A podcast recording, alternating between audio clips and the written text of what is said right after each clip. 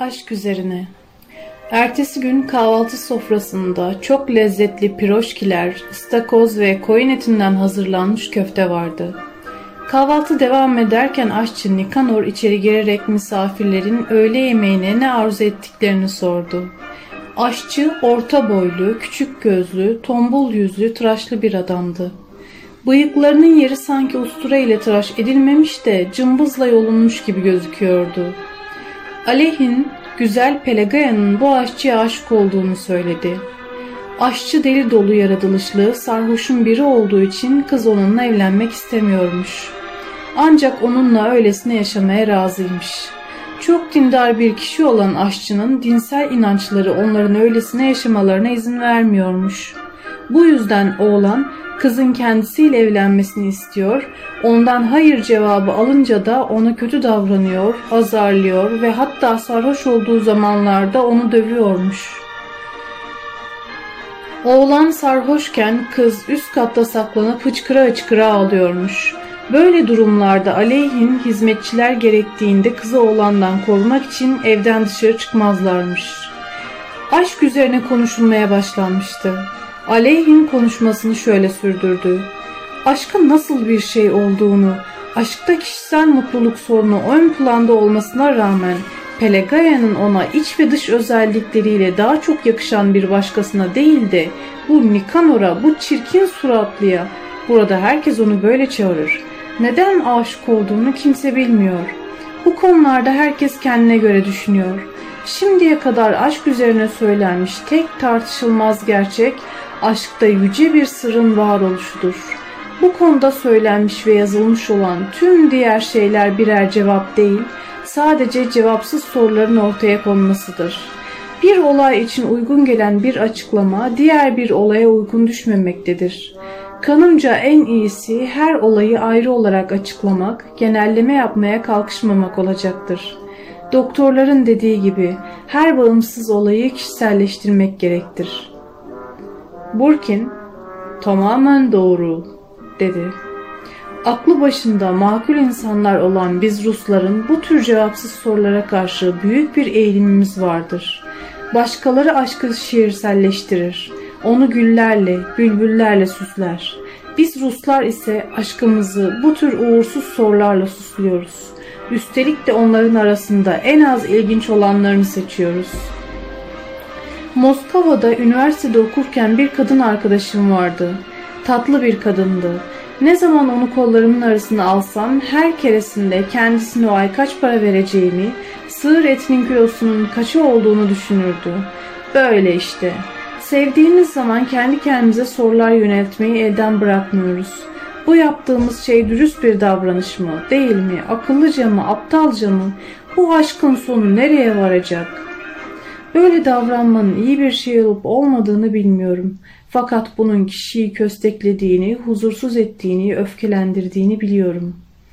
Aleyhinin bir şeyler anlatmak istediği belliydi. Yalnız başına yaşayan insanların içlerinde anlatmaya gönüllü oldukları bir şeyler her zaman bulunur. Şehirlerde bekarlar sırf sohbet etmek amacıyla hamama, lokantaya giderler. Bazen tellaklara, garsonlara çok ilginç hikayeler anlatırlar. Köylerde ise bu insanlar içlerini genellikle misafirlerine dökerler. O sırada pencereden gri gökyüzü ve yağan yağmurla ıslanmış ağaçlar gözüküyordu. Böyle bir havada hiçbir yere gidemezdi. Konuşup dinlemekten başka yapılacak bir şey yoktu. Aleyhin yeniden söze başladı. Uzun zamandır üniversiteyi bitirdiğimden beri Sofina'da yaşıyor, toprak işleriyle uğraşıyorum. Ben Nazlı yetiştirildim. Yaratılış olarak hayattan kopuk bir insanım. Ancak buraya geldiğimde çiftliğin üzerinde büyük bir borç vardı. Bu borç biraz da babamın benim eğitimime çok para harcaması yüzünden olduğu için burada kalmaya ve borcun bitimine dek çalışmaya karar verdim. Böyle karar verdim ve çalışmaya başladım ama açıkça söylemeliyim ki bundan pek tiksinmiyor da değildim hani. Buranın toprağı verimli değildir. Yaptığın tarımdan zarar etmemen için köylülerin ve gündelikçi ırgatların ki ikisi de hemen hemen aynı kapıya çıkar, emeklerinden yararlanman gerekir ya da kendi işini köylü usulüyle yani tarlada kendin, kendi ailenle çalışarak yürüteceksin. Bunun ortası olamaz. Ancak ben o zamanlar bu tür incelikleri henüz kavrayamamıştım. Toprakların küçük bir parçasını bile boş bırakmıyor, komşu köylerdeki tüm erkek ve kadınları işe koşturuyordum. Çılgınca çalışıyorduk. Ben kendim de toprak sürüyor, tohum atıyor ve ekim biçiyordum. Bunları yaparken içim sıkılıyordu ve açlıktan bostandaki salataları yemek zorunda kalmış bir köy kedisi gibi tiksintiyle yüzümü buruşturuyordum. Tüm vücudumu ağrıyla kaplıyordu. Yürürken uyukluyordum. İlk zamanlar yeni iş hayatımla kendi kültürel alışkanlıklarımı kolayca bağdaştırabileceğimi sandım. Bunun için sadece bildiğimiz dışarıdaki hayatını izlememin yeteceğini düşündüm. Buraya üst kattaki bu büyük odalara yerleştim. Kahvaltı ve öğle yemeklerinden sonra likörle kahve içiyor, akşam yatağa girdiğimde Avrupa bülteni okuyordum. Derken bir gün Aziz Peder Ivan Çıka geldi. Benim tüm likörümü bir oturuşta içip bitirdi. Bu arada Avrupa bülteni de papazın kızlarına kalmıştı. Çünkü yazın özellikle ot biçme zamanında yorgunluktan yatağıma kadar yürümeye başaramıyor, samanlıkta, holde ya da koru bekçisinin kulübesinde bir yerlerde uyuyakalıyordum. Bu durumda hangi okumaktan söz edilebilir? Yavaş yavaş alt kata taşındım. Yemeklerimi hizmetçilerin mutfağında yemeye başladım. Eski görkem ve deptebeden kala kala sadece şu hizmetçiler kaldı. Babamın hizmetinde bulundukları için onları işten çıkarmak bana acı verecekti. Buraya ilk geldiğim yıllarda beni sulh mahkemesi şeref üyeliğine seçtiler. Ara sıra şehre gitmek, meclis toplantılarına ve bölge mahkemesine katılmak gerekiyordu. Bu beni oyalıyordu. İnsan burada özellikle kışın bir yerlere gitmeksizin 2-3 ay yaşadı mı eninde sonunda siyah redin götü üzlemeye başlıyor. Böyle mahkemesinde ise redingotlar, üniformalar, fırklar boldu. Kendileriyle konuşulabileceğin hukukçular, eğitim görmüş insanlar vardı. Holde uyumalarından, hizmetçi mutfaklarından sonra üzerinde tertemiz elbiseler, ayağında yumuşak potinler, göğsünde zincirler, koltuğa kurulup oturmak ne büyük bir görkemdi. Şehirde beni güler yüze misafir ediyorlardı. Ben de onlarla severek, isteyerek tanışıyor ve dostluk kuruyordum. Kurduğum bu arkadaşlıkların en sağlamı ve hatta gerçeği tam söylemek gerekirse en çok hoşuma gideni bölge mahkemesi başkan yardımcısı Lugonovic olan ile arkadaşlığımdı. Onu her ikiniz de tanırsınız. İnsanların en sevimlisidir. Ünlü kundakçılar davasından sonraydı. İnceleme iki gün sürmüştü. Hepimiz çok yorulmuştuk. Lugonovic yüzüme şöyle bir baktıktan sonra ''Biliyor musun ne diyeceğim? Haydi öğle yemeğine bana gidelim.'' dedi. Lugonovic ile tanışıklığım azdı ve sadece resmi nitelikte bir tanışıklıktı. Dolayısıyla bu önerisi benim için beklenmedik bir şeydi. Daha önce onun evine bir kez bile gitmemiştim. Elbise değiştirmek için aceleyle otelime uğradıktan sonra Lugonovic'in evine gittim. İşte Lugonovic'in karısı Anna Aleksanevna ile tanışma fırsatını o gün elde etmiştim. O zamanlar Anna daha çok gençti. 22'sinde ya var ya yoktu. İlk çocuğunu 6 ay önce doğurmuştu. Geçmişte kalmış bir şey. Bu yüzden onda bu kadar olağanüstü olanın ve benim bu kadar çok hoşlandığım şeyin tam olarak ne olduğunu şimdi size anlatabilmem güç. Ancak o zaman yemek sırasında her şey bana gün gibi apaçık gelmişti. Karşımda genç, güzel, iyi yürekli, aydın, alımlı bir kadın görüyordum. Böyle bir kadınla daha önce asla karşılaşmamıştım. Onda cana yakın, neredeyse tanıdık birini buldum, tanışır tanışmaz. Tam tamına bu yüzü, bu sevimli, zeki gözleri bir zamanlar çocukluğumda annemin odasındaki komodinin üzerinde duran albümde görmüştüm. Kundakçılar davasında dört Yahudi sanık çete kurmaktan suçlu bulunmuşlardı. Bana göre tam, bana göre karar tamamen haksızdı. Bu bana çok dokunuyordu. Yemek sırasında oldukça heyecanlanmıştım. Neler söylediğimi anımsamıyorum. Yalnızca Anna Aleksavna boyuna başına salladığını ve kocasına Dimitri nasıl olabilir böyle bir şey diye sorduğunu anımsıyorum. İyi yürekli Lugonovic bir insanın bir kez mahkemeye yolu düştü mü onun artık suçlu demek olduğunu, kararların doğrulukları hakkında şüphe belirtmenin ancak ve ancak yasal usullar içinde ve kağıtlar üzerinde mümkün olabileceğini, bunun yemek yenirken ve özel konuşmalarda dile getirilmeyeceği görüşlerini sıkı sıkıya bağlı ifadelerle belirtti. Lugonovic yumuşak bir sesle ''Senle ben kundakçılık yapmadık. Bu yüzden de bizi yargılamıyorlar, cezaevine de koymuyorlar dedi. Karı koca her ikisi de benim biraz daha çok yiyip içmem için diretiyorlardı. Bazı küçük ipuçlarına örneğin ikisinin birlikte nasıl kahve pişirdiklerini, birbirlerini daha cümlelerinin sonu gelmeden nasıl anladıklarına dayanarak onların huzur ve barış içinde mutlu bir hayat sürdüklerini ve misafirlerinden memnun gözüklüklerini çıkarabilmiştim.'' Yemekten sonra ikisi birlikte piyano çaldılar. Sonra karanlık bastırdı. Ben de otelime döndüm. Bu anlattığım olay ilkbaharın başında olmuştu. Ondan sonra bütün bir yaz mevsimini hiçbir yere ayrılmaksızın Sofina'da geçirdim. Şehri düşünmek için bile zamanım yoktu. Fakat açık kumral saçlı zarif kadınla ilgili anım günler boyunca taze kaldı. Onu düşünmüyordum ama onun belli belirsiz hayalini adeta hep içimde taşıyordum. Sonbaharın son günleriydi. Düşkünlere yardım toplamak amacıyla şehirde bir temsil veriliyordu. Valinin locasına gittim. Beni perde arasında davet etmişlerdi. Baktım. Valinin hanımının yanında Alexna oturuyor.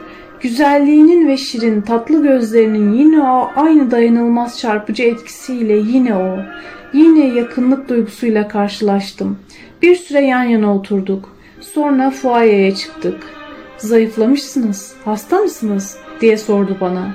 Evet dedim. Omzum ağrıyor. Yağışlı havalarda geceleri beni uyutmuyor. Solgun görünüyorsunuz. İlk barda bize geldiğinizde daha genç, daha canlıydınız. Coşkuluydunuz, durmadan konuşuyordunuz, çok ilginç biriydiniz. İtiraf edeyim ki biraz da gönül vermiştim size. Nedense hep yaz boyunca sık sık sizi anımsadım. Bugün de tiyatroya hazırlanırken sizi görebileceğim gibi bir his vardı içimde. Gülümseyerek, fakat bugün solgun bir görünümünüz var. Bu sizi daha yaşlı gösteriyor, diye tekrarladı. Ertesi gün kahvaltıda Lugonoviçlerdeydim. Kahvaltıdan sonra kış hazırlıklarını düzene sokmak üzere dacalarına gideceklerdi.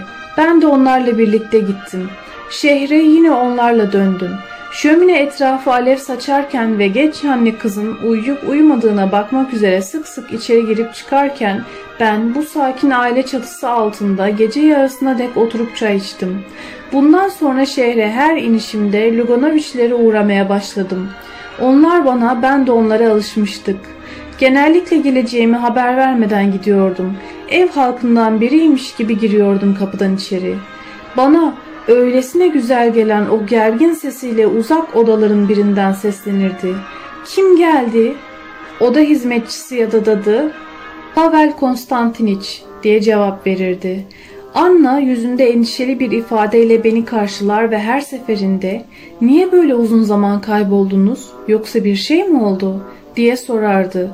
Bakışları bana uzattığı o zarif, asil elleri, günlük ev giysileri, taranışı, sesi, adımları her seferinde benim üzerimde hep o aynı etkiyi, yani benim yaşantımda olan sayılmayan önemli bir olayın etkisini bırakıldı. Bol bol sohbet eder, sonra ikimiz de kendi hayatlarımız üzerine düşünceye dalar, uzun uzun susardık. Yahut da bana piyano çalardı.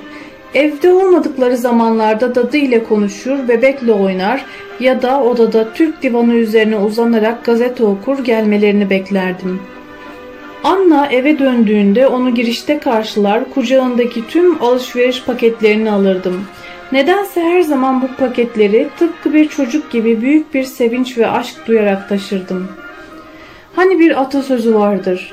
Köylü kadının hiçbir derdi tasası yokmuş, o da gidip kendine bir damız yavrusu satın almış. Lugonoviçlerin de bir derdi tasası yoktu. Onlar da benimle dostluk ediniyorlardı. Şehre uzun bir süre gitmesem bunu hasta olduğuma ya da başıma bir şey geldiğine yoruyorlar ve her ikisi de büyük bir telaşa kapılıyordu. Benim eğitim görmüş birkaç yabancı dili bilen biri olarak oturup bilimle ya da edebiyatla uğraşacak yerde köyde yaşamam, çok çalışmam, koşuşturup durmam ve buna rağmen her zaman meteliksiz olmam onları üzüyordu. Çok acı çektiğimi, eğer konuşuyor, gülüyor, yemek yiyorsam tüm bunları sadece ve sadece kendi acılarımı gizlemek için yaptığımı düşünüyorlardı.'' Hatta neşeli anlarımda kendimi çok hissettiğim zamanlarda bile onların araştırıcı bakışlarını üzerimde hissederdim. Özellikle gerçekten sıkışık durumda olduğum zamanlarda alacaklılarımdan biri peşimdeyken ya da hemen ödenmesi gereken bir borç için param çıkışmadığında halleri çok dokunaklı olurdu. Böyle durumlarda karı koca pencere kenarına çekilip fiskos eder, sonra kocası ciddi bir yüz ifadesi takınarak yanıma gelir ve Pavel Konstantinoviç, eğer şu anda paraya ihtiyacınız varsa ben ve karım sizden çekinmemenizi ve bu parayı bizden almanızı rica ediyoruz derdi. Heyecandan kulakları kızarırdı. Bazen de aynı bu şekilde pencere kenarında karısı ile fiskos ettikten sonra kulakları kızarmış halde yanıma gelir ben ve karım şu armağanı kabul etmenizi ısrarla rica ediyoruz diyerek bir çift kol düğmesi, bir sigara kutusu ya da bir masa lambası verdiği olurdu. Ben de karşılıklı olarak onlara köyden avlanmış kuş, tereyağı ve çiçek gönderirdim. Yeri gelmişken söyleyeyim. Onlar varlıklı insanlardı. İlk zamanlar şundan bundan sık sık borç para alıyordum. Bunda özel bir titizlik de göstermiyor, mümkün olan her yerden, herkesten borç isteyip alıyordum. Ancak Lugonoviçlerden borç para almaya beni hiçbir güç zorlayamazdı. Bunun sözünü etmeye bile gerek yoktu. Mutsuzdum. Evde, tarlada, ambarda, her yerde onu düşünüyordum. Yaşını başını almış, Kocası kırkın üzerindeydi. İlginç olmaktan uzak bir adamla evlenen, ondan çocuk sahibi olan bu genç ve güzel ve zeki kadının sırrını anlamaya çalışıyordum. İlginçlikten uzak, can sıkıcı bir sağduyuyla düşünen, balolarda ve gece eğlencelerinde yüzünde uslu ve kayıtsız bir ifade olduğu halde ciddi kimselerin yanından ayrılmayan, sanki onu buraya bir şeyler satması için getirmişler gibi öyle uyuşuk ve gereksiz duran, öte yandan da mutlu bir çocuk sahibi olmanın kendisinin de hakkı olduğuna inanan bu iyi yürekli, saf dil adamın da sırrını ermek istiyordum. Hep şunu anlamaya çalışıyordum. Neden Anna benim değil de bu adamın karşısına çıkmıştı?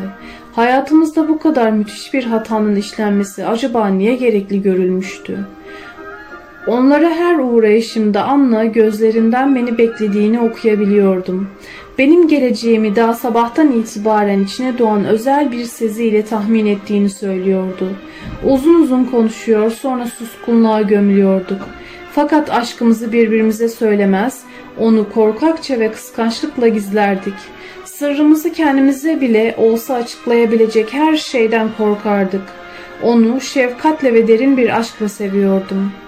Ama eğer aşkımıza karşı koyacak yeterli gücü kendimizde bulamazsak onun bizi nereye götüreceğini düşünüyor, kendime soruyordum. Benim bu sessiz ve hüzünlü aşkımın Anna'nın kocasının, çocuğunun beni böylesine seven ve bana inanan tüm bu ailenin mutlu hayatını ansızın alt üst edebileceği bana inanılmaz gözüküyordu.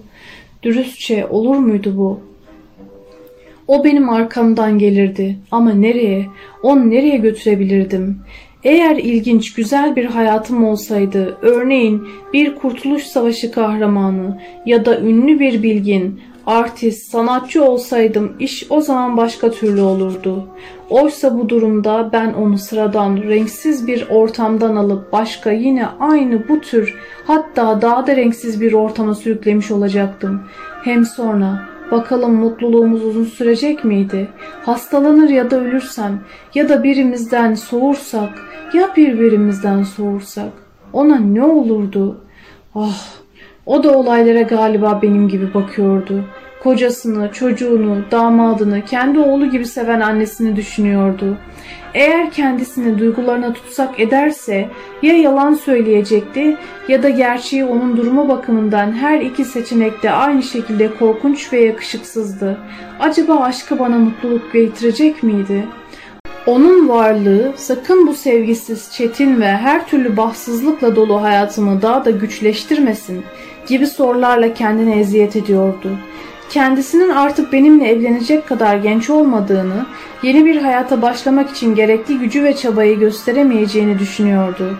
Kocası ile sık sık benim iyi bir ev kadını ve iyi bir yardımcı olabilecek zeki, değerli bir kızla evlenmem gerektiği üzerine konuşur.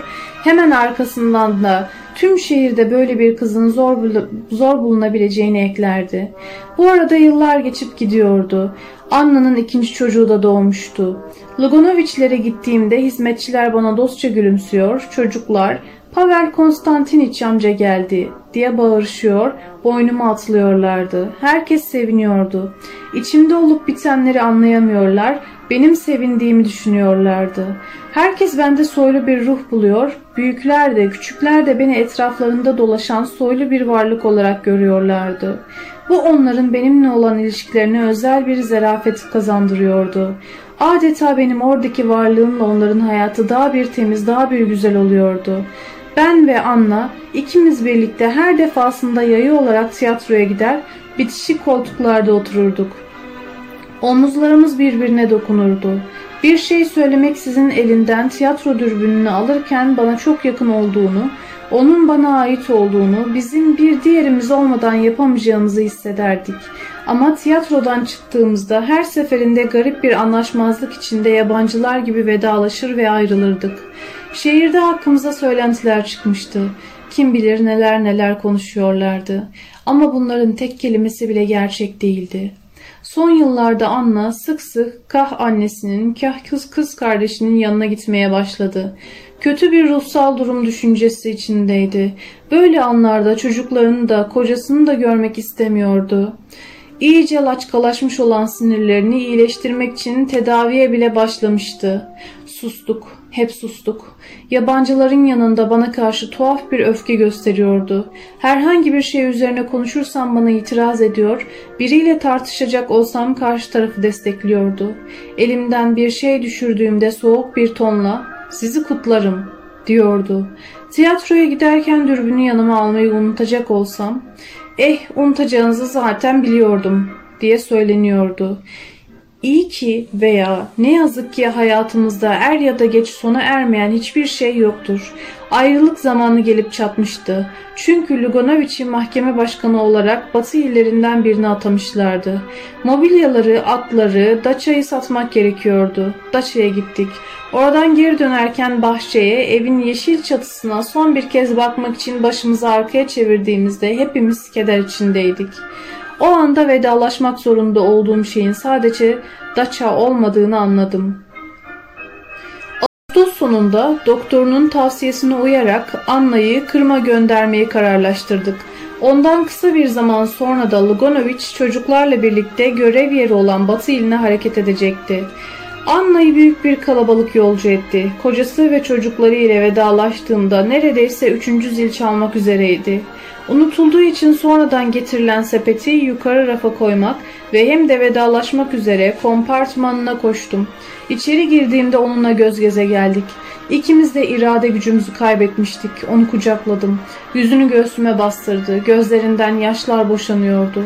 Omuzlarını gözyaşlarıyla ıslanmış ellerini yüzünü öperken ah tanrım ben de o da ne kadar mutsuzduk. Ona aşkımı itiraf ettim. Bizim birbirimizi sevmemize izin vermeyen tüm o engellerin ne kadar gereksiz, ne kadar önemsiz ve aldatıcı şeyler olduklarını anladım. O anda yüreğime dayanılmaz bir sızı saplandı. Evet, insanın birbirini sevince, aşkı üzerine düşünmeye başlarken beylik anlamlarıyla mutluluk veya mutsuzluk, kötülük ya da erdem gibi kavramlarından değil, onlardan daha yüce, daha önemli bir şeylerden hareket etmesi yahut hiçbir şey düşünmemesi gerektiğini nihayet anlamıştım. Onu son kez öptüm, elini sıktım. Bir daha görüşmemek üzere ayrılmıştık. Tren hareket etmişti. Komşu kompartman boştu, oraya geçtim. İlk istasyona kadar burada oturup ağladım. Sonra Sofina'ya evime yürüyerek döndüm. Aleyhin hikayesine devam ederken yağmur dinmiş, güneş açmıştı. Burkin ve Ivan Ivaniç balkona çıktılar. Buradan bahçe ile güneşte bir ayna gibi parıldayan ırmak çok güzel bir manzara oluşturuyordu. Misafirler hikayeden büyük bir tat almışlar ve aynı zamanda da onlara hikayesini böylesine içtenlikle aldatan, bilimle ya da hayatını çok daha hoş kılacak bir şeyle ulaşacak yerde kocaman çiftlikle oradan oraya koşup duran zeki ve iyilik dolu gözlere sahip bu adama acımışlardı. Sonra kompartımanda vedalaşırken sevgilisi Anna'nın omuzlarını ve yüzünü öptüğünde genç kadının yüzünün kim bilir ne kadar kederli bir hal aldığını düşündüler. Burkin de Ivan Ivaniç de genç kadını şehirden tanıyorlardı. Hatta Burkin onunla tanışıyor ve onu güzel buluyordu. 1898